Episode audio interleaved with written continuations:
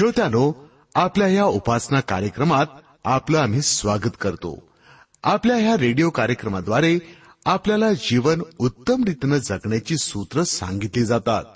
संसाराचा हा भवसागर पार करायचा असेल तर आपल्याला आध्यात्मिक गोष्टींकडे लक्ष लावावंच लागेल. या जगात राहून जर नश्वर जगी गोष्टींच्या मागे आम्ही लागलो ना तर हा भवसागर पार होणार नाही मनाची सुंदरता पावित्र्य नष्ट करतात या भौतिक गोष्टी. पण आपलं मन ईश्वर चरणी तादात्म्य पावलं तर आम्हाला स्वर्ग लोकाचा आनंद लाभेल. याबद्दल अधिक जाणून घेऊया आपल्या या कार्यक्रमाद्वारे. आपल्या उपासनेची सुरुवात करूया या गीतानं. तू साज माझ्या जीवाचा.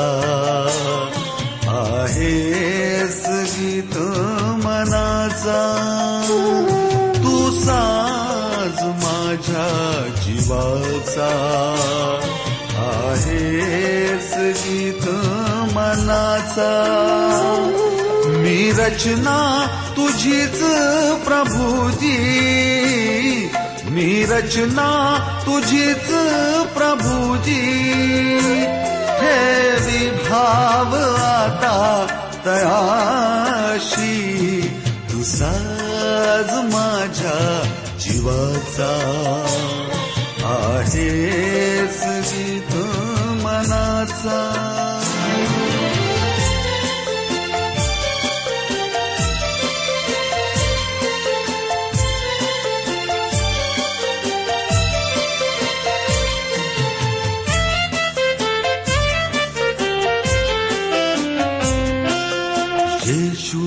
तुझी प्रीती वर्णी.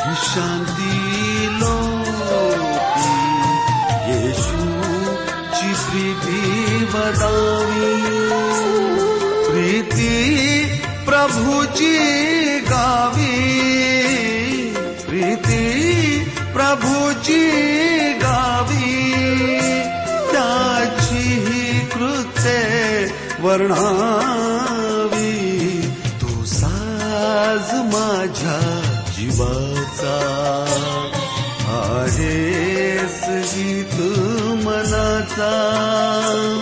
मी रचना तुझीच प्रभुजी. मी रचना तुझीच प्रभुजी. हे विभाव आता तयाशी तू साज माझ्या जीवाचा. गीत मनाचा तू साज माझ्या जीवाचा. ह्यावेळेला आपण प्रार्थना करूया.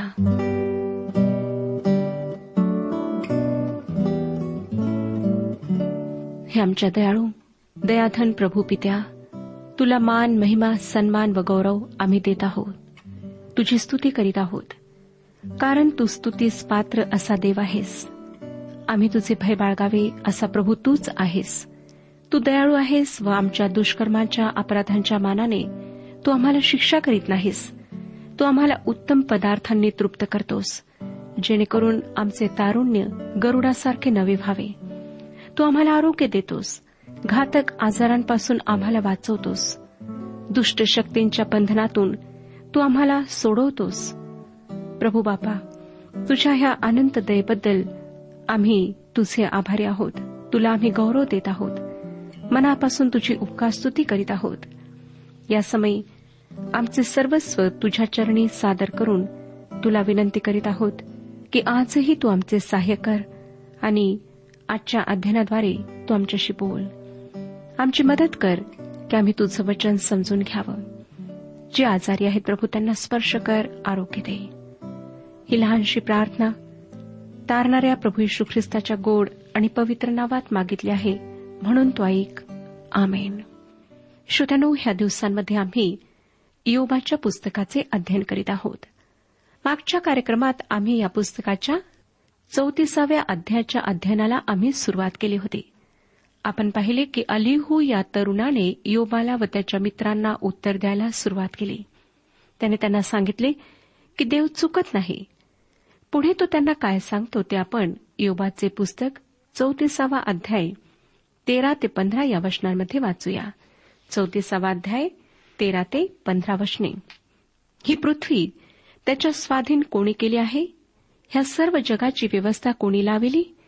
त्याचे चित्त स्वतःकडेच असले त्याने आपला आत्मा व श्वास आवरून स्वतःची ठाई परत घेतला तर सर्व जीवधाऱ्यांचा एकदम प्राणांत होईल. मानव पुन्हा मातीत मिळेल. या ठिकाणी अलिहुला असे म्हणायचे आहे की देव अनितिमानतेने आपला अधिकार वापरत नाही. तो न्यायपणाने आपला अधिकार वापरतो आणि तो खरोखर मानवाची काळजी घेतो. परमेश्वर मानवाप्रमाणे पक्षपाती नाही. अलिहू पुढे एकतीसाव्या वचनात योबाला काय सांगतो? तो म्हणतो एकतीसाव्या वचनात देवाला कोणी कधी म्हटले काय की मी निरपराध असून शिक्षा भोगिली? श्रोत्यानो जर परमेश्वर तुम्हाला एखाद्या चुकीबद्दल शिक्षा करीत असेल तर ती चूक पदरी घेणे व पुन्हा न करण्याचा ठाम निश्चय करणे आवश्यक आहे. कदाचित तुमच्यावर आलेल्या कठीण प्रसंगातून परमेश्वर तुमच्या व्यक्तिमत्वातली एखादी उणीव दूर करीत असेल. एखाद्या गोष्टीला योग्य व चांगला हेतू असल्याशिवाय परमेश्वर तुमच्या जीवनात ती गोष्ट घडू देणार नाही. म्हणूनच संत पॉल रोमकरास पत्र आठवा अध्याय आणि अठ्ठावीसाव्या वचनात म्हणतो रोमकरास पत्र आठवाध्याय अठ्ठावीसावे वचन परंतु आपल्याला ठाऊक आहे की देवावर प्रीती करणाऱ्यास म्हणजे त्याच्या संकल्पाप्रमाणे बोलाविलेल्यास देवाच्या करणीने सर्व गोष्टी मिळून कल्याणकारक होतात. पुढे चौतीसावा अध्याय आणि बत्तीसाव्या वचनात अलिहू योबाला म्हणतो बत्तीसावे वचन जो माझा अपराध मला दिसत नाही तो मला दाखीव. मी जर वाईट केले असेल तर यापुढे मी तसे करणार नाही. श्रोत्यानो नम्र भावाने देवाजवळ आपल्या उणीवा व कमतरता कबूल करण्यातच हित आहे. जर आपण पाप केले असेल एखादी वाईट गोष्ट केली असेल आणि जर परमेश्वर आपणास ताडना देत आहे त्यात परमेश्वराचा उद्देश आपणास समजला आहे तर कृपा करून त्या पापापासून आपण मागे परता चौतीस आणि पस्तीस वचनांमध्ये तो काय म्हणतो पहा? सर्व समंजस लोक माझे भाषण ऐकणारे सर्व शहाणे पुरुष असे म्हणतील की योब अज्ञानाने बोलत आहे. त्याचे बोलणे समंजसपणाचे नाही. श्रोत्यानो जे हे योबाविषयी बोलण्यात आले आहे ते आमच्यापैकी अनेकांच्या बाबतीत खरे आहे. कारण आमच्यापैकी बरेच लोक बडबड करतात आणि पुष्कळ बडबड ज्ञानाशिवाय व सुज्ञतेशिवाय असते.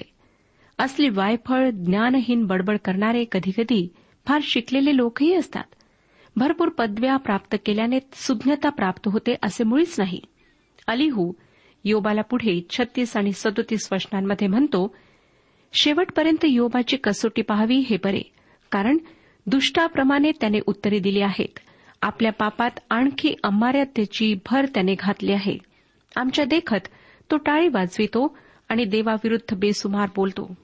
अलिहूला हेच म्हणायचे आहे की योब स्वतःच्या बाजूने न बोलता देवाच्या बाजूने बोलेपर्यंत देव त्याची परीक्षा घेईल.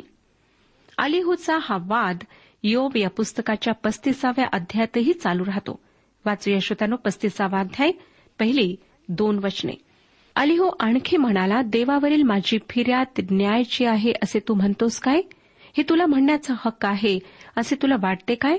श्रोत्यानो इयोब स्वतःला बरोबर समजतो. आपण चुकलो नाही असेच समजतो म्हणजेच तो देव चुकला आहे असे सुचवतो. स्वतःचे चुकले नाही असे म्हणणारे देवाला कळत नकळत दोष देत असतात. अलिहू या पस्तीसाव्या अध्यायाच्या पाचव्या आणि सहाव्या वचनात म्हणतो आकाशाकडे दृष्टी देऊन पहा हे नभोमंडळ पहा हे तुझहून उंच आहे. तू पाप केले तर देवाचे काय जाते? तुझे अपराध बहुत असले तर त्याचे काय बिघडणार? श्रोत्यांनो इयोब हा प्रश्न उपस्थित करीत आहे की माझ्या ह्या छोट्याशा जीवनाने देवावर काहीच परिणाम होत नाही. परंतु आश्चर्य हे आहे की त्याच्या जीवनाने खरंच देवावर परिणाम होत होता. कारण पाप ही एक अमर्याद गोष्ट आहे. श्रोत्यानो पवित्र शास्त्रातील अनेक लोकांनी केलेल्या पापाचे परिणाम अजूनही जगावर होत आहेत. पाप एक भयंकर गोष्ट आहे आणि त्यामुळे देवाला नक्कीच फरक पडतो. पुढे अलिहू योबाला पस्तीसावाध्याय आठव्या वचनात म्हणतो तुझ्या अधर्माचे फळ तुझसारख्या मानवालाच बाधेल. तुझ्या धर्माचे फळ मानव संततीलाच लाभेल. म्हणजे अलिहू त्याला सांगत आहे की देव इतका महान आहे की त्याच्या म्हणजे योबाच्या धार्मिकतेने तो देवावर काही उपकार करीत नाही. आणि धार्मिकता ही मनुष्याचे बरे करणारे आहे तर पाप त्याचे वाईट करणारे आहे. आता पुढे नवव्या आणि दहाव्या वचनात तो म्हणतो अतिशय जुलूम झाला म्हणजे लोक आक्रोश करीतात. जबरदस्त लोकांचा हात त्याचवर पडला म्हणजे ते सहाय्यासाठी आरोळी मारितात. तरी पण असे कोणीही म्हणत नाही की जो रात्रीची स्तोत्रे गावयाला देतो तो माझा निर्माणकर्ता कोठे आहे? हे शेवटचे वचन किती सुंदर व सत्य आहे. तो खरोखर आम्हास गीते देतो आमच्या ओठांवर गीत देतो कारण देव आनंदाचा उगम आहे. तो आमचे जीवन त्याच्या अवर्णनीय आनंदाने भरू इच्छितो. म्हणून योहानाने आपल्या पहिल्या पत्रातील पहिल्या अध्यायाच्या चौथ्या वचनात लिहिले योहानाचे पहिले पत्र पहिला अध्याय आणि चौथे वचन. आणि तुमचा आमचा आनंद पूर्ण व्हावा म्हणून आम्ही तुम्हाला या गोष्टी सांगतो.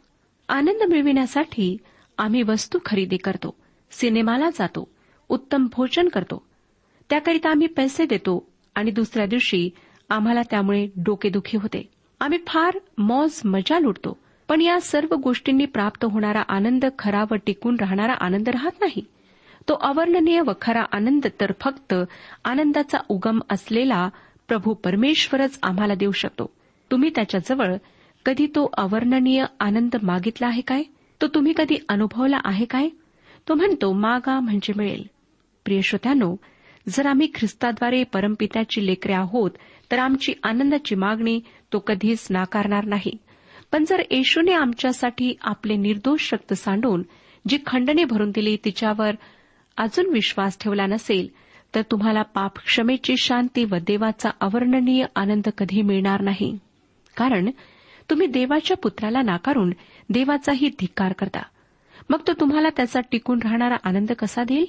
अलिहूने हे आपल्या जीवनात खूप आधीच शिकून घेतले. अलिहूचे बोलणे संपल्यानंतर परमेश्वर खुद्द स्वतः योबाला उत्तर देणार आहे. योबावर एक मोठे वादळ येणार आहे आणि त्या वादळातून परमेश्वर योबाशी बोलणार आहे. श्रोतानो देवबाप आमच्याशी जीवनातल्या वादळांमधून बोलतो. आमच्या जीवनातील परिस्थिती आमच्या व देवाच्या मधात बाधा कदापि बनू नयेत. तो आम्हाला शांतीचा संदेश त्यातूनच देतो. यशया संदेशचा तिसावा अध्याय पंधराव्या वचनात म्हणतो यशया संदेशाचे पुस्तक तिसावा अध्याय पंधरावे वचन त्यामध्ये परमेश्वर म्हणतो कारण प्रभू परमेश्वर इस्रायलाचा पवित्र प्रभू म्हणाला मागे फिरणे व स्वस्थ राहणे यात तुमचा बचाव आहे. शांतता व श्रद्धा यात तुमचे सामर्थ्य आहे. तरी तसे तुम्ही करीत ना. आपण आता पुढच्या म्हणजे छत्तीसाव्या अध्यायाच्या अभ्यासाला सुरुवात करीत आहोत. छत्तीसावा अध्याय पहिली दोन वचने सांगतात अलिहू आपले भाषण पुढे चालून म्हणाला अमळ थांब. देवाच्या वतीने आणखी काही बोलण्याजोगे आहे असे मी तुला दाखवितो. अलिहू देवाचा बचाव करण्याचा प्रयत्न करीत आहे म्हणजे देवाची बाजू मांडण्याचा प्रयत्न करीत आहे. आम्हा सर्वांप्रमाणे त्याचेही देवाविषयीचे ज्ञान मर्यादित आहे. आज अनेक लोकांसमोर हीच समस्या आहे. एक व्यक्ती मला म्हणाली मी विश्वास करू शकत नाही. मी त्या व्यक्तीला विचारले तुम्ही कशावर विश्वास ठेवू शकत नाही? येशू ख्रिस्त वधस्तंभावर मरण पावला व तिसऱ्या दिवशी पुन्हा उठला या गोष्टीवर तुमचा विश्वास आहे काय? ती व्यक्ती उतरली होय आहे. मग मी त्यांना विचारले मग तुम्ही त्याच्यावर भरोसा का ठेवू शकत नाही? यावर त्यांनी उत्तर दिले पवित्र शास्त्रातल्या अनेक गोष्टी अशा आहेत उदाहरणार्थ नोहा योना पृथ्वीची निर्मिती आणि चमत्कार की त्यावर मी विश्वास ठेवू शकत नाही. आणि श्रोत्यानो या माणसाच्या स्वतःच्याही अनेक समस्या होत्या. मग त्या व्यक्तीने मला आव्हान देऊन म्हटले तुम्ही असे म्हटले की आपण सर्व पापामुळे अविश्वासी आहोत. मला विश्वासणारा व्हायचे आहे. हा माणूस खरोखरच पाप करीत होता. ते पाप हे की जे त्याला माहीत नव्हते त्यामुळे ते इतके अस्वस्थ झाले होते की जे त्यांना माहीत होते त्यावर ते विश्वास ठेवू शकत नव्हते. मला त्यांची समस्या तुम्हाला परत एकदा सांगू द्या कारण ती अनेकांची समस्या आहे. ही व्यक्ती तिला जे माहीत नव्हते त्यामुळे इतकी अस्वस्थ होती की त्यांना जे माहीत होते त्यावर ती विश्वास करू शकत नव्हती. प्रियश्रोत्यानो येशू ख्रिस्तावर भरोसा ठेवण्या इतकी पुरेशी माहिती जर तुमच्याजवळ असेल तर बाकीच्या गोष्टींविषयी चिंता करण्याचे कारण नाही. त्यांचे तुम्हाला हवे असलेले ज्ञान तुम्हाला मिळेल. मुख्य गोष्ट ही की तुम्हाला येशूवर भरोसा ठेवण्या इतकी त्याची माहिती प्राप्त झालेली आहे काय? ही गोष्ट अधिक स्पष्ट करण्यासाठी मी आपणाला एक उदाहरण देते. मी कधीकधी ट्रेनने प्रवास करते पण त्या ट्रेनविषयी मला अनेक गोष्टी माहीत नाहीत. ती कोणी बनवली कशी बनवली तिचे वेगवेगळे विभाग कसे तयार करण्यात आले ती कशा प्रकारे कार्य करते वगैरे गोष्टींची मला माहिती नाही. आणि ट्रेनमधून प्रवास करताना या सर्व गोष्टींची माहिती असायलाच पाहिजे असे काही नाही. एकच गोष्ट मला माहीत असायला पाहिजे ती ही की एकदा मी तिकीट काढून ट्रेनमध्ये बसले की ती ट्रेन मला आवश्यक त्या ठिकाणी सुखरूप पोहोचू शकेल. ट्रेनविषयी भरोसा वाटेल इतके तिच्याविषयी ज्ञान असले तरी पुरे आहे. मला तिच्याविषयी आणखीन माहिती असण्याची गरज नाही. आणि वाटलेच तर मी ती माहिती मिळवू शकते. तुम्हाला माहीत आहे का की येशू ख्रिस्त तुमच्यासाठी मरण पावला? तुम्हाला माहीत आहे काय? की तो पुन्हा उठला? जर या गोष्टी तुम्हाला माहीत असतील तर त्याच्यावर तुमचा तारणारा म्हणून विश्वास ठेवा. तुमचे बाकीचे सर्व संशय आपोआप दूर होतील. तुमच्याप्रमाणे माझ्याही मनात जीवन दुःख व मृत्यू याविषयी अनेक शंका व प्रश्न होते. पण येशू ख्रिस्तावर तारणारा म्हणून विश्वास ठेवल्यानंतर या सर्व शंकांचे हळूहळू निरसन झाले. अलिहू जवळ देवाविषयी मर्यादित ज्ञान आहे. हे आता आपणाला दिसेल. छत्तीसावा अध्याय तिसरं वचन वाचूया. मी दुरून आपले ज्ञान आणून आपल्या उत्पन्नकर्त्याचे न्यायत्व स्थापित करेन. संत पौलाने आम्हाला रोमकारास लिहिलेल्या पत्रात तेच सांगितले. देव अन्याय आहे काय? त्याचे उत्तर होते असे ना हो. परमेश्वर न्याय आहे आणि त्याच्या सर्व कृत्यांमध्ये तो न्याय आहे. जरी अलीहू देवाला अत्यंत न्यायी असे म्हणत असला तरी तो हे देखील स्पष्ट करतो की परमेश्वर मानवापासून इतका दूर आहे की मानव त्याला ओळखू शकत नाही. हे विधान काहीसे सत्य आहे. आज देवापासून आम्हाला विभक्त करणारी कोणती गोष्ट आहे? चौथ्या वचनात पहा अलिहू काय म्हणतो? माझे शब्द वास्तविक खोटे नाहीत. हा पूर्ण ज्ञानी पुरुष तूच पुढे उभा आहे. श्रोत्यानो म्हणजे फक्त देवच पूर्ण ज्ञानी आहे. छत्तीसावा अध्याय पाच ते सात वचनांमध्ये तो काय म्हणतो? पहा देव समर्थ आहे तरी तो कोणास तुच्छ मानित नाही. त्याचे ज्ञानबल प्रचंड आहे. तो अधर्म्यास वाचवित नाही. तो दिनांचा न्याय करीतो. तो धार्मिकावरील आपली दृष्टी काढीत नाही तर त्यास राजांबरोबर सिंहासनावर अक्षय स्थापितो व त्यांची उन्नती होते. अलिहू देवाचे समर्थन करीत आहे. तो योबाला सांगत आहे की परमेश्वर पूर्ण ज्ञानी आहे व सर्व समर्थ आहे. तो पिडलेल्यांना न्याय देतो दुष्टांना शासन करतो न्यायांवर लक्ष ठेवतो परंतु मनुष्य परमेश्वरापासून वेगळा विभक्त झालेला आहे. आम्ही त्याच्याशी संवाद साधू शकत नाही. संपर्क साधू शकत नाही. देव आमच्यापासून फार दूर आहे. ह्या ठिकाणी एलिहू चूक करीत होता आणि बरेच लोक अशा प्रकारची चूक करतात. त्यांची अशा प्रकारची चुकीची धारणा असते. यशया संदेशाच्या पुस्तकात ते कारण दिलेले आहे. वाचू यशोदानो यशयाचे पुस्तक एकोणसाठ अध्याय आणि दुसरे वचन. यशयाचे पुस्तक एकोणसाठ अध्याय आणि दुसरे वचन परंतु तुमच्या अन्यायांनी तुमच्यामध्ये आणि तुमच्या देवामध्ये येऊन तुम्हाला त्याच्यापासून वेगळे केले आहे. आणि तुमच्या पापांनी त्याचे मुख तुम्हापासून झाकले आहे म्हणून तो ऐकत नाही. पुढे एशिया तिसऱ्या आणि चौथ्या वचनातही या लोकांचे वर्णन करतो तो म्हणतो कारण तुमचे हात रक्ताने व तुमची बोटे अन्यायाने विटाळली आहेत. तुमचे ओठ खोटे बोलले आहेत. तुमची जीभ दुष्टपण बोलते. न्यायीपणाने कोणी दावा सांगत नाही. आणि सत्यतेने कोणी वाद करीत नाही. ते व्यर्थतेवर भरोसा ठेवतात व लबाड्या बोलतात. ते दुष्टाईचे गर्भधारण करून अन्यायाला जन्म देतात.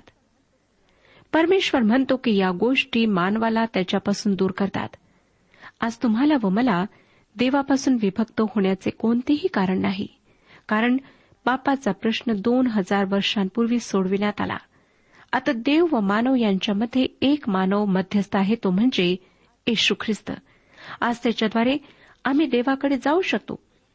इयोबाचा आक्रोश अशा मध्यस्थाकरिता होता.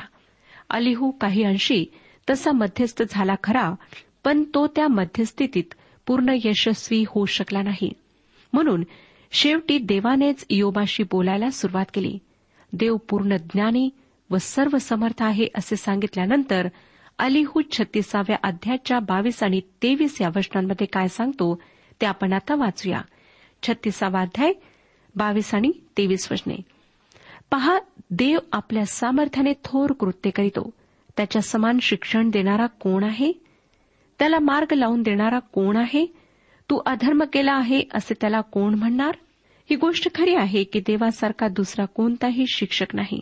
देव देहदारी होऊन येशू ख्रिस्ताच्या रूपात आला. तो उत्तम शिक्षक आहे. त्याच्याविषयी लोक म्हणाले याच्यासारखे दुसरे कोणीही बोलू शकत नाही. आतापर्यंत जगात जेवढी म्हणून शिकवण वेगवेगळ्या शिक्षकांनी दिली त्यांच्यामध्ये येशूसारखी शिकवण कोणीही कधीही दिली नाही. ही गोष्ट नवलाची आहे श्रोत्यानो की जे लोक येशूचा अव्यर करतात तेच त्याच्या शिकवणुकीचा उपयोग करतात. ते शेजाऱ्यांवर प्रीती करण्याविषयी दयेविषयी डोंगरावरल्या प्रवचनाविषयी बोलतात.